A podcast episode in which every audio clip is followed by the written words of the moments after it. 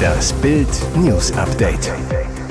Es ist Samstag, der 23. Dezember und das sind die Bild meldungen Ex und Mutter seiner Kinder überrascht den Bundestrainer Scheidungskrieg bei Nagelsmann. Ich möchte nicht, dass sie verscharrt wird. Sorge vor Beerdigung von Ingrid Steger.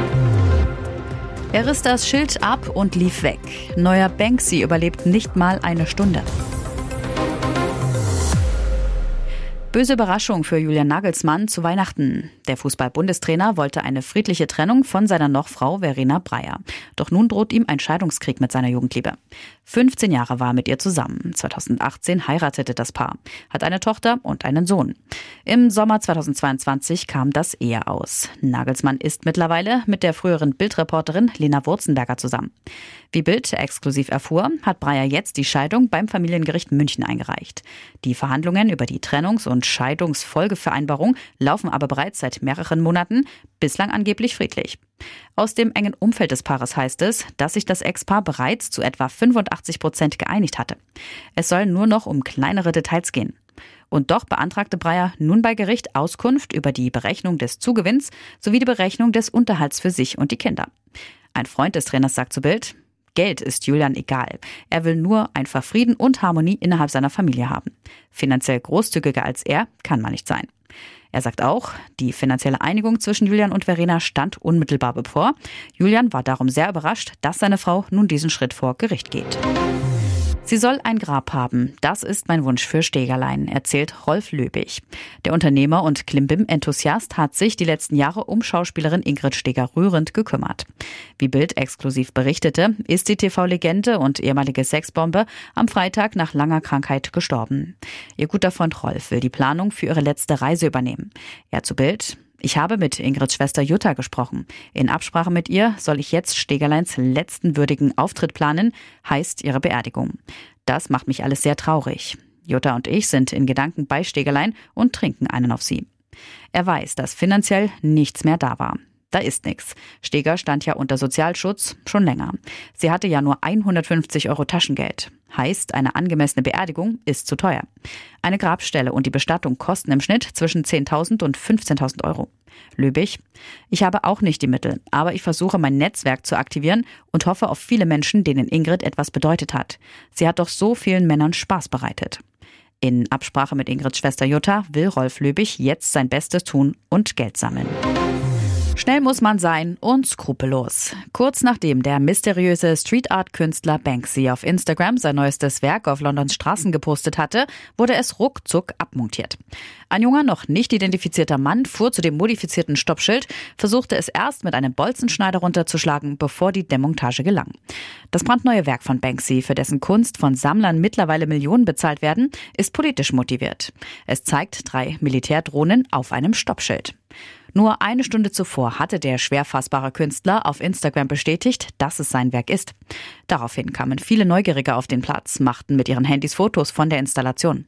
Plötzlich gegen 12.30 Uhr tauchten zwei Männer auf. Einer von ihnen balancierte auf einem E-Bike als Leiterersatz, während er schnell und kräftig mit einem Bolzenschneider auf das Schild einhackte. Nach nur 60 Sekunden flüchtete der Mann in der roten Jacke mit seiner Beute. Vorbei an Schaulustigen, die ihn zum Anhalten aufgefordert hatten. Den Bolzenschneider ließ er zurück. Banksy schwieg bisher zu dem Spektakel. Allerdings war nach seinem Posting von einem Social-Media-Nutzer gleich gewarnt worden, das Schild wird pronto entwendet werden. Neues Gesetz geplant, Özdemir droht Förstern mit Knast. Das Verhältnis zwischen der Bundesregierung und der Landwirtschaft ist am Tiefpunkt. Die Bauern sind entsetzt über den drohenden Wegfall des Agrardiesels und der Kfz-Steuerbefreiung für Agrarfahrzeuge. Ausgerechnet jetzt treibt Landwirtschaftsminister Cem Özdemir ein anderes Projekt voran, das der aufgebrachten Landwirtschaft weiter zusetzen dürfte. Der grünen Politiker plant eine grundlegende Reform des Bundeswaldgesetzes. Der Entwurf liegt Bild vor. Betroffen rund 11 Millionen Hektar Wald und 750.000 private Waldbetriebe. Schon vor der Verabschiedung ist die deutsche Land- und Forstwirtschaft über die Pläne empört. Der Vorwurf, der Entwurf zeuge von tiefem Misstrauen gegenüber den Forstleuten.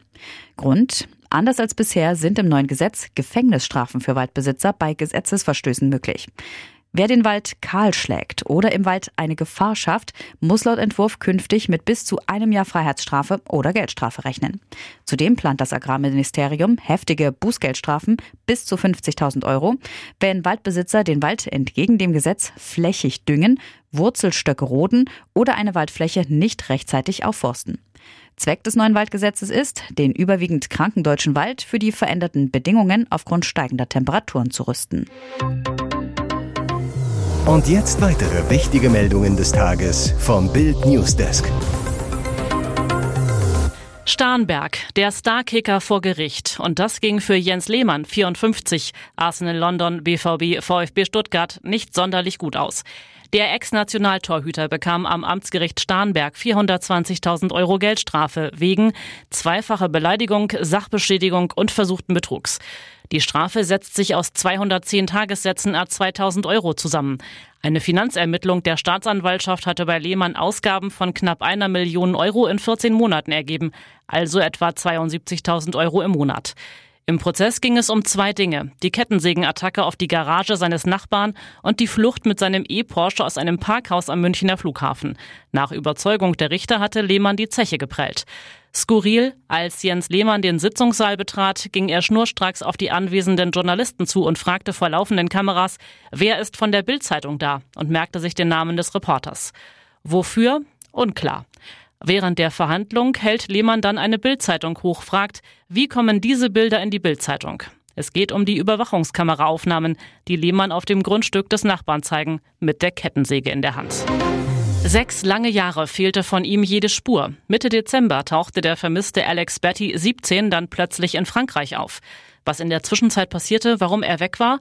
Bislang ein Rätsel. Doch jetzt hat Alex selbst mit der britischen Sun über sein mysteriöses Verschwinden gesprochen. Dadurch kommt heraus, der Junge lebte den Großteil der Zeit mit seiner Mutter in den Pyrenäen zwischen Frankreich und Spanien. Aber die war gar nicht sorgeberechtigt, sondern seine Oma in England. Die Mutter führte zusammen mit Alex Großvater ein abgeschottetes Nomadenleben in den Bergen. Der Junge besuchte die beiden 2017 für einen Spanienurlaub. Danach verhinderte seine Mutter, dass er zurück nach England geht. Denn sie fürchtete, dass er dort zu einem Sklaven des Systems würde. Die Oma meldete den Jungen vermisst. Mitte Dezember kam es dann zum Bruch. Alex nahm von der ewigen Wanderschaft Reißaus. Umherziehen, keine Freunde, kein Sozialleben. Arbeiten, arbeiten, arbeiten und nicht lernen. Das ist das Leben, das ich mir vorgestellt habe, wenn ich bei meiner Mutter geblieben wäre, sagt Alex. In den Bergen, mitten im Nirgendwo. Als seine Mutter schlief, schlich er sich aus dem Ferienhaus. Dann machte er sich auf den Weg in die nächste größere Stadt, Toulouse. Im Rucksack hatte er vier T-Shirts, drei Hosen, eine Taschenlampe, 100 Euro und ein Taschenmesser. Auch sein Skateboard hatte er dabei. Jetzt ist der Teenager wieder zurück zu Hause, nach einer sechs Jahre langen Odyssee. Sein oberstes Ziel, ich möchte Informatik, Cybersicherheit oder Blockchain-Entwicklung studieren, also werde ich fleißig lernen und alles aufholen. So verliebt und alle sollen es sehen. Sie ist jung, wunderschön und die neue Frau an der Seite von Rammstein-Frontmann Till Lindemann, 60. Joelle Marie Jarasch, 20-jähriges Model mit deutsch-polnischen Wurzeln. Erst kürzlich wurden Joel und Lindemann zusammen in Paris gesichtet. In der Stadt der Liebe genoss das ungleiche Paar am letzten Tag von Tills Solotour ganz offensichtlich sein Glück. Beide hielten Händchen, lachten. Vor allem Schockrocker Lindemann wirkte nach den Skandalen der letzten Monate gelöst, unbeschwert. Wer aber ist die Modelschönheit, die Till Lindemann so den Kopf verdreht hat? Ganz klar, diese Frau ist nicht nur eine Augenweide, sondern hat auch einiges auf dem Kasten. Die laut ihrem Profil auf einer Karriereseite ausgebildete Hypnotherapeutin spricht vier Sprachen. Deutsch, Polnisch, Englisch und Spanisch. Bis Juni arbeitete Joelle als Bürokauffrau in Kerpen, NRW, studiert gerade digitale Kommunikation.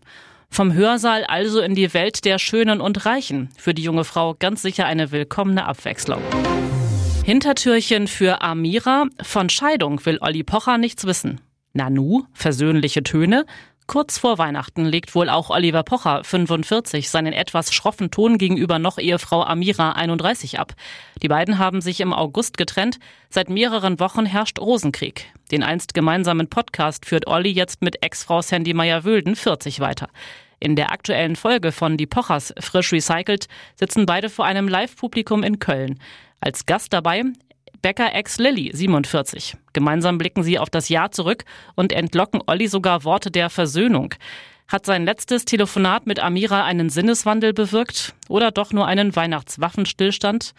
Man versucht sich für die Kinder immer zurückzunehmen bei einer Scheidung, findet Sandy. Als das Wort Scheidung fällt, sagt Olli aber plötzlich das hier. Scheidung? Ach, so weit sind wir jetzt schon. Anscheinend ist er doch noch nicht so weit. Ein Hintertürchen für Amira, dass ein herausfordernder Scheidungszoff doch erstmal vom Tisch ist.